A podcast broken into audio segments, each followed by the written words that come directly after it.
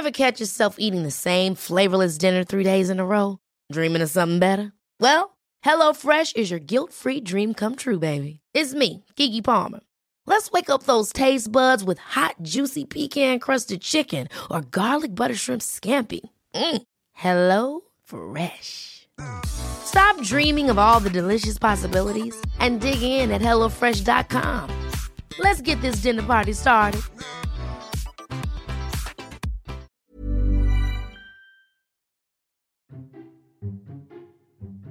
Esto es Memorias de Pez, un podcast en el que hablamos de historia y geopolítica de forma clara, sencilla, objetiva y sobre todo muy divertida. Y aquí tienes una nueva historia.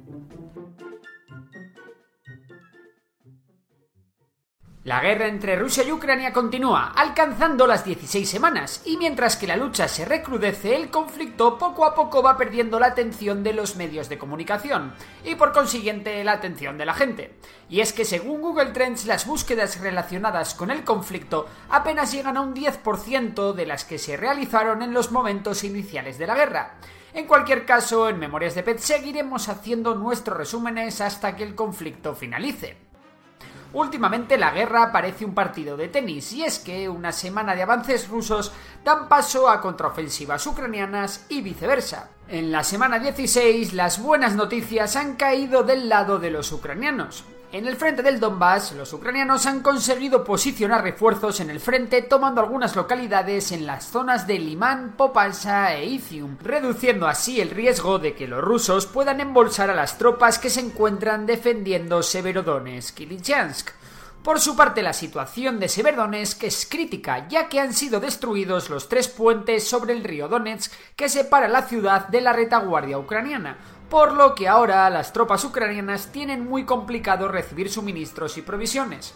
A pesar de ello, los ucranianos aguantan en el complejo industrial químico de Azot, Mientras, en el frente de Gerson, donde los ucranianos están llevando a cabo una contraofensiva para recuperar la cabeza de puente rusa en la riviera oeste del río Níper, las cosas marchan mejor para los intereses occidentales, puesto que el ejército ucraniano continúa recuperando territorio y se sitúa ya a apenas 10 kilómetros de la ciudad de Gerson, la capital de la provincia y lugar por donde los rusos cruzaron el río.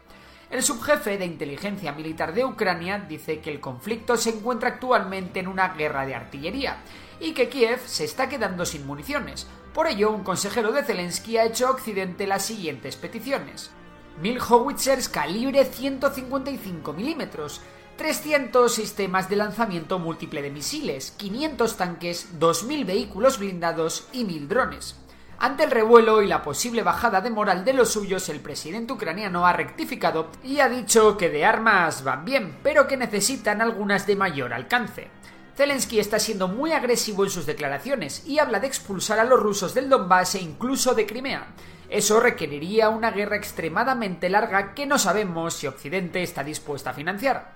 A pesar de que cada vez hay más dudas sobre la paciencia de Occidente, Lloyd Austin, secretario de Defensa de los Estados Unidos, dijo ayer que Estados Unidos y sus aliados proporcionarán a Ucrania todas las armas que sean necesarias para derrotar a Rusia lo antes posible.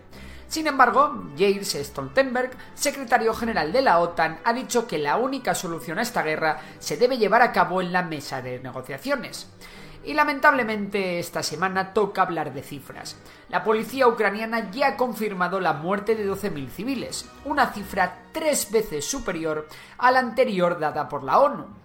Además, también tenemos una nueva cifra de bajas militares confirmadas, y es que según el gobierno ucraniano, más de 10.000 combatientes ucranianos han muerto desde que Rusia lanzó su invasión en febrero, mientras que cifran las bajas rusas en 40.000.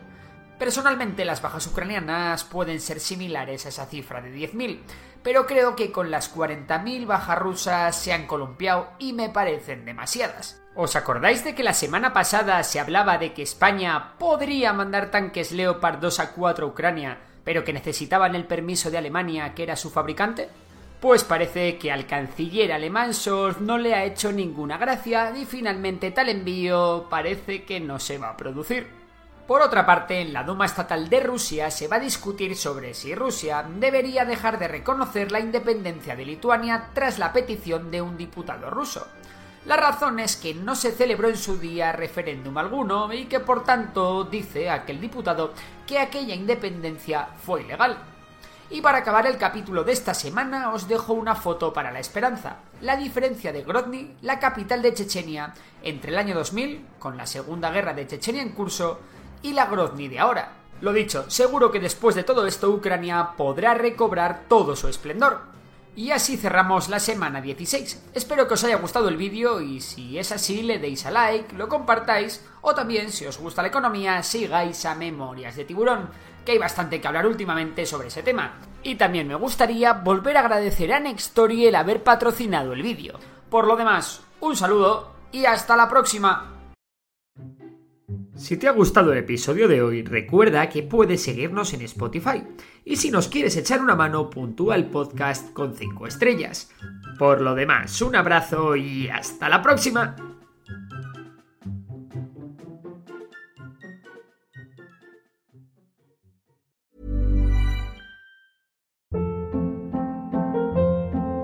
Hold up. What was that? Boring. No flavor. That was as bad as those leftovers you ate all week. Kiki Palmer here, and it's time to say hello to something fresh and guilt-free. Hello Fresh. Jazz up dinner with pecan-crusted chicken or garlic butter shrimp scampi. Now that's music to my mouth. Hello Fresh. Let's get this dinner party started. Discover all the delicious possibilities at hellofresh.com.